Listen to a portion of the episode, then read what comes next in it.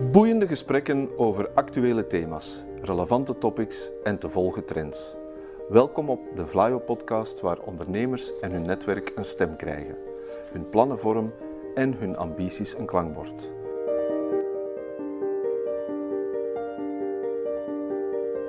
To the point waar het kan, dieper gravend waar het moet. Inspirerend, informerend, ondersteunend. Van artificial intelligence, blockchain en circulaire economie tot digitale zorg. Wij knopen het in jouw oren.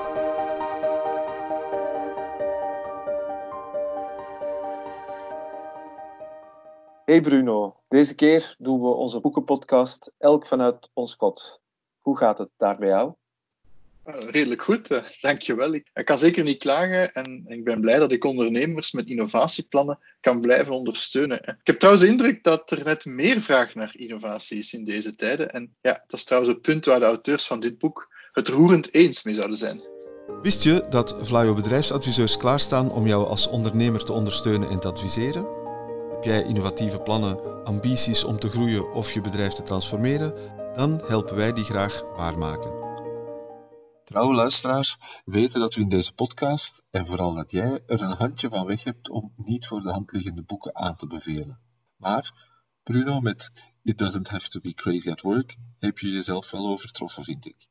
Het boek is confronterend, provocerend, een beetje uitdagend. Want zowat alles wat er in de vele andere managementboeken te lezen en te leren valt, blijkt volgens deze schrijvers helemaal fout. Doelstellingen, weg ermee oorlogsmetaforen te vermijden. De wereld veranderen, vergeet het maar. Statusmeetings in de prullenbak. Disruptie, laat ons niet lachen. Die Basecamp jongens, die kunnen er wat van. Ja, Werner. Jason Fried en uh, David Heinemeier Hansen, dat zijn de auteurs, schoppen graag tegen wel wat heilige huisjes, tegen uh, zogenaamde MBA-wijsheden. Eh, zelf zijn ze leidinggevende bij Basecamp. Dat is een online projectmanagement- en communicatieplatform. En ze bouwen in dit boek ook verder op hun eerder werk, het boek Rework, waarin ze al een pad voor efficiënt werken uittekenden. Dit is een manifest. Ja, je merkt het ook, het zijn korte stukjes, catchy titels, uh, sterke, makkelijk citeerbare zinnen. En daarmee willen ze de notie uit de wereld hebben dat om succesvol te zijn, je lange werkdagen moet doen, agressief moet zijn en een houding moet hebben van whatever it takes. De wijze waarop ze dat doen, dat is echt grappig en, en ja, en eigenlijk ook wel effectief. Hè? Ja, ze hebben wel degelijk een, een, een serieuze bedoeling. Hè. Het, is, het is ook bovendien, en dat kunnen ze dan aantonen, het is ook wat ze echt doen in hun bedrijf. Ze vertrekken vanuit hun eigen werkelijkheid natuurlijk. En ze beginnen met een heel simpel uitgangspunt. Your company is a product. Alleen al over dat inzicht zal menig ondernemer in zijn haren krabben. Want een bedrijf is toch geen product? Mijn bedrijf maakt producten of levert diensten. Ja, en, en daar zit nu net de crux van dit boek, het meest leerrijke. Door je onderneming net wel als een product te beschouwen, maak je het mogelijk om, om, om ook je bedrijf te laten groeien, te laten innoveren, te, te, te verbeteren. Ja, en dan durf je dan ook, net zoals je doet voor service of voor producten, makkelijk in iteraties denken. Want ja, voor veel ondernemers is natuurlijk hun bedrijf, dat is hun baby, hun kind. Eén en ondeelbaar zijn ze ermee verbonden. Maar hier pleiten auteurs toch om een, uh, een growing mindset, zoals het in het boek staat, een growing mindset aan te nemen. Je gaat dan ook volgens hen heel andere vragen over je bedrijf stellen. Ze geven ook aan dat, dat ook zij hebben moeten zoeken om de juiste manier te vinden om je bedrijf te laten groeien. Ja, dat klopt. Het is ook die zoektocht die ze zelf hebben ondergaan die het boek zo interessant maakt.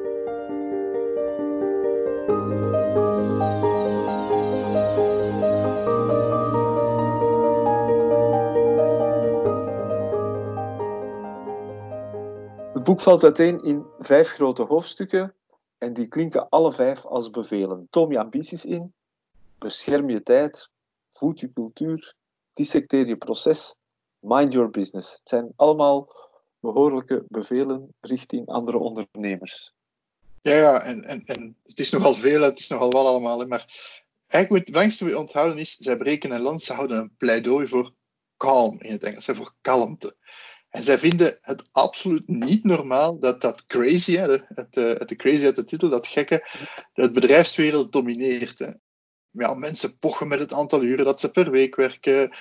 Dat vinden zij niet normaal en ze vinden het nog veel minder normaal dat we daar eigenlijk allemaal als maatschappij niet meer van opkijken. Hè. Dat we zelfs ja, een soort cultuur hebben waar dat dat soort gekkigheid, zoals wij het noemen, dat soort gekkigheid gewoon getolereerd wordt. Ik wil wel zeggen natuurlijk, hè, je mag de auteurs niet verkeerd begrijpen. Hè. Als zij zeggen it doesn't have to be, dan willen ze niet zeggen dat het, dat het niet kan en het niet druk zal zijn op het werk. Ja, dat gebeurt wel eens. Hè. Wie de podcast van het bedrijf uh, volgt, en ze hebben ook een podcast die noemt Rework, dan hoor je toch ook af en toe dat zelfs in u, hun bedrijf toch ook wel eens crazy Ja. kan zijn. Maar dat is hun punt. Ja, dat gaat voorvallen, maar het is niet normaal dat het zo de hele tijd is. En het is zeker niet normaal dat we dat als, als normaal beschouwen. Ja, het is inderdaad eh, nuttige lessen. Laten we er misschien een paar van die thought-provoking principes bij halen. Dan krijgen onze luisteraars alvast een idee van wat we hen graag willen aanbevelen. Bijvoorbeeld, our goal, no goals. Hoezo? Elke onderneming heeft toch doelen nodig? Hoe kunnen ze zonder? En vooral, waarom willen ze bij Basecamp zonder goals werken? Ja, ik had het er ook even moeilijk mee als ik dat las. Ja, je wilt toch ergens naartoe, je wilt toch ergens op kunnen mikken. Hun punt is, zij stellen dat zulke doelen, zoals zoveel verkoop of zoveel procent marktaandeel, dat dat eigenlijk artificieel is. Waarom dat getal? Hè? Waarom niet net een ander getal? Het geeft alleen maar onnodige stress uh, in het bedrijf. Eigenlijk wil je toch dat je mensen zich focussen op hun best doen en om klanten zo goed mogelijk te helpen. Ja. En er is bovendien volgens hen ook een, een erg donkere kant aan zulke targets. Dat is namelijk ja, dat mensen de kantjes ervan af beginnen lopen om de targets te halen. Hè, door bijvoorbeeld wat, wat minder kwaliteit te halen of uh, tijdelijke contracten even stop te zetten om net binnen een budget target te blijven. Dat zagen we trouwens ook, Werner, bij een vorige podcast waar we Simon Sinek uh, bespraken. Eigenlijk door keihard te focussen op klanten goed te helpen en uit kosten, natuurlijk uit de kosten te raken, dat is natuurlijk ook altijd nodig, dan doen we misschien wel al genoeg. It doesn't have to be crazy, inderdaad.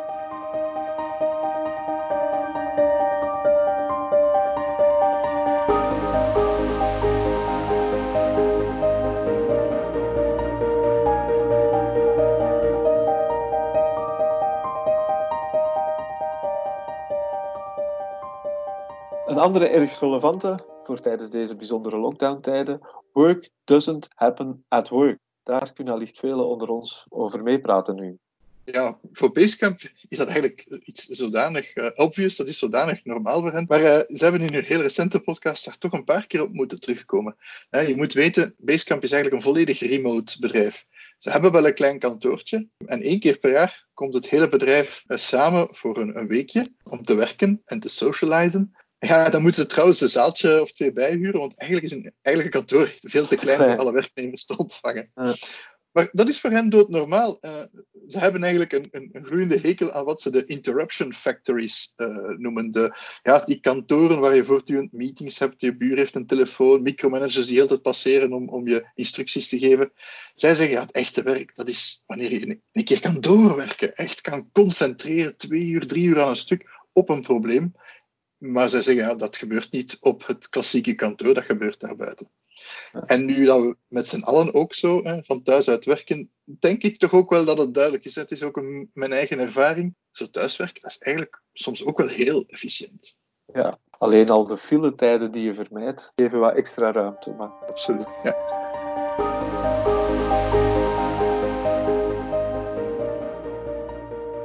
Eentje in dat verband die er eigenlijk nauw bij aansluit, is de kalender Tetris. Sprak mij bijzonder aan, omdat het ook iets heel specifieks en unieks vertelt over het Basecamp-platform zelf. Want zij stellen daarin dat je zelf over de kalender kan beschikken en dat je dus default geen toegang geeft tot die kalender van, uh, aan andere mensen, aan collega's. Wat is daar de gedachte achter? Ja, dat is ook zo weer eentje waar ik hè, het zelf toch wel moeilijker mee had. Uh, maar ja, vergeet niet, dit is een pamflet en het wil je echt aan het denken zetten. De kalender Tetris dat wijst hier op het inpassen van meetings in kalenders van anderen, hè, totdat het allemaal vol zit, net zoals bij het spelletje Tetris. Ja. En ja, ik weet uit ervaring dat je dan van de ene naar de andere meeting moet rollen, zonder tijd om eens echt te werken en vooral om na te denken over oplossingen om klanten te helpen. Zij doen dus het omgekeerde, ja. die kalenders zijn niet gedeeld. En daardoor geven ze aan dat jouw tijd bij Basecamp eigenlijk van jou is. En niet van eender wie die denkt dat het superbelangrijk is om daar jouw tijd te komen inpikken met een meeting request. Weinig mensen durven dat zomaar te weigeren. En zo gaat je kalender vol. Zelfs de middagslots, de late avonturen moeten eraan geloven. Ik heb het allemaal meegemaakt. Je Ja. zit zo de hele dag in meeting. En dan heb je s'avonds eigenlijk het gevoel, ik heb eigenlijk niks gedaan. En dan zeggen zij, weg ermee.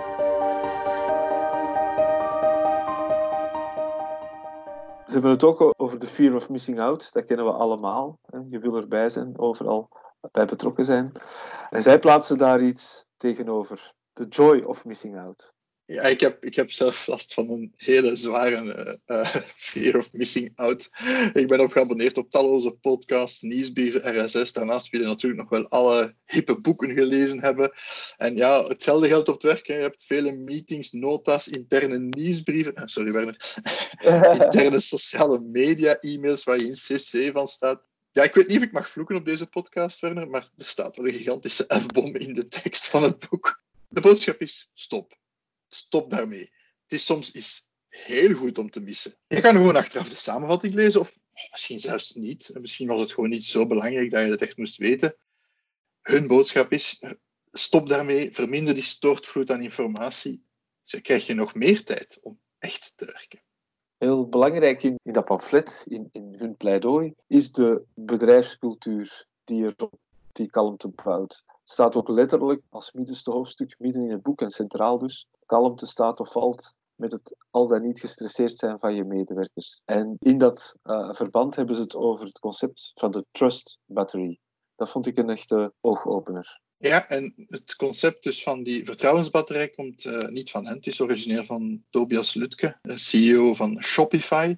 Kort samengevat, een vertrouwensbatterij dat is iets dat, waarmee je jou, jouw relatie met een collega opvolgt. En het is een interessant middel binnen de bedrijfscultuur. Het helpt je om te snappen waarom we eigenlijk gek worden van een collega.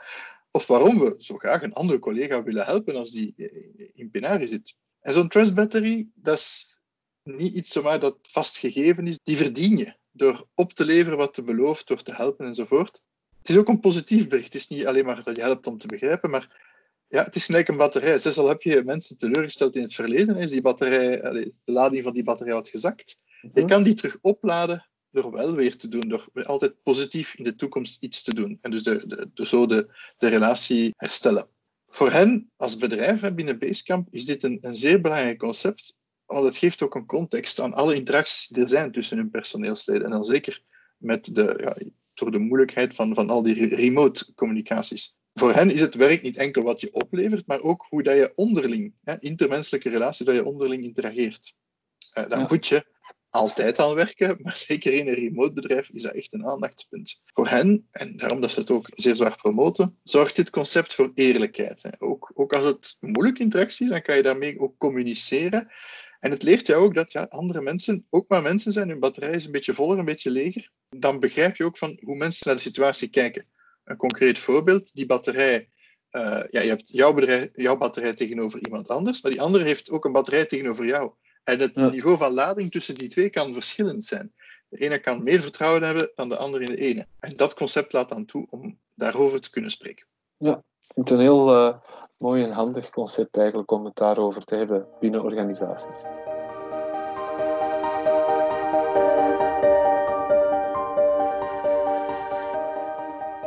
Bruno, misschien heb jij nog andere favoriete topics die in het boek worden toegelicht. Ja, eentje waar ik uh, vroeger heel dikwijls tegengelopen ben, dat is uh, wat zij noemen het owner's word weighs a ton. Het, het, woord van de eigenaar of de directeur weegt het zwaarste. Ik kwam het al uh, dikwijls tegen. Ik ken het concept als wat ze noemen HIPPO, dus Highest Paid Person's Opinion. Uh, ja, je zit dan in een meeting, je discussieert over een actie, over een oplossing, en dan is het uiteindelijk toch diegene met het dikste salaris die beslist wat hij of zij wil. En ja, zo wordt iedereen eigenlijk ook geconditioneerd om zich daar ook direct aan te conformeren en niet zelf initiatief te nemen. Het ergste van al is, hè, als dat die persoon het debat monopoliseert van in het begin. Ik, ik las ooit eens dat uh, president Obama in de tijd, die liet eerst iedereen rond de tafel spreken en dan gaf hij pas op het einde zijn mening. Dit was om het debat niet in de verkeerde richting te sturen. Fried en uh, Hansen geven dat aan. Dat kan echt per ongeluk zijn. Dat is zo een directeur met veel goede bedoelingen. Oh, het is maar een idee. Ja, maar dat vinden ze eigenlijk als uh, die twee auteurs vinden het eigenlijk het ontwijken van de eigen verantwoordelijkheid. Je moet je bewust zijn als bedrijfsleider, als directeur, als eigenaar, wat jouw rol is en wat jouw verantwoordelijkheid is. En dus, ja, geef maar een idee Ehm, of ik, ik, ik, ik stuur wat de conversatie in een bepaalde richting, maar dat, zo ja, beknot je eigenlijk de creativiteit en de interactie van je personeelsleden. En ja, voor hen is dat dus duidelijk. Hè. Doe dat niet. Het is intussen duidelijk, Bruno, deze heren hebben een behoorlijk tegendraadse blik op business voeren. Maar ze hebben tegelijkertijd wel twintig jaar op hun teller, dus ze hebben wel wat uh, te bewijzen, of ze hebben wat bewezen eigenlijk. Waarom wil jij dit boek zo graag aan onze luisteraars aanbevelen? Ja, dit is geen boek dat je zeven stappen voor het beheer van je Outlook-kalender belooft. Uh, dat, dat soort boeken hebben ook een nut. En ja, die verzachten de symptomen. Dit boek is bedoeld om je bewust te maken dat je de oorzaken daarvan moet aanpakken. Ik zou je echt aanraden om dit boek te lezen als je ergens aanvoelt dat ja, wat je ook doet, welke efficiëntie je ook probeert te bereiken, dat het druk is op het werk en dat het druk blijft en dat het eigenlijk ook niet, niet zo goed loopt. Het is ook niet echt iets dat je alleen kan doen. Hè. Je moet het als, minstens als een team of als een departement uh, opstarten, misschien zelfs het hele bedrijf in één keer, omdat het ook gaat over, deels gaat over de cultuur. Hm. Verwacht ook niet dat het makkelijk gaat zijn, maar de payback, dus de, de, de winst die je kan boeken in menselijke en organisatiekwaliteit, die is zodanig groot, daar is het voorbeeld van Basecamp natuurlijk sprekend, dat het de moeite loont. Dus als, als jouw werknemers antwoorden op de vraag hoe is het met, met druk, druk, druk, ja, dan staan er in het boek eigenlijk een uh, heleboel tegendraadse zaken waar je uit kan leren. Of je tenminste toch eens uh, voor jezelf een paar vraagtekens moet bijzetten. Stop met dat hollen tussen de meetings en realiseer je dat je echt als bedrijf vooruit kan.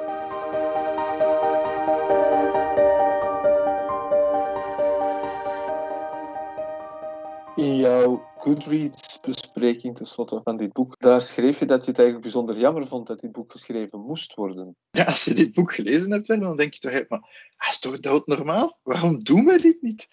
En dus eigenlijk zouden we het eigenlijk al allemaal moeten doen. Ja, helaas, zo is dat dus niet. Ik vermoed dat we, het, de, de huidige situatie, drukte en, en craziness enzovoort, dat we dat normaal vinden. Of is het dan omwille van uh, inertie, of is het omwille van de archaïsche aanpak van werk, het terrorisme of zo? De auteurs, het boek had eigenlijk niet moeten geschreven worden, maar helaas, het is dus wel het geval. En de auteurs van, van It doesn't have to be crazy at work tonen aan dat het eigenlijk zo niet hoeft te zijn en dat er inderdaad een alternatief is. Het is niet normaal, het kan anders. Dat is heel mooi. Heel erg bedankt Bruno voor je heldere uiteenzetting en warme aanbeveling van dit boek.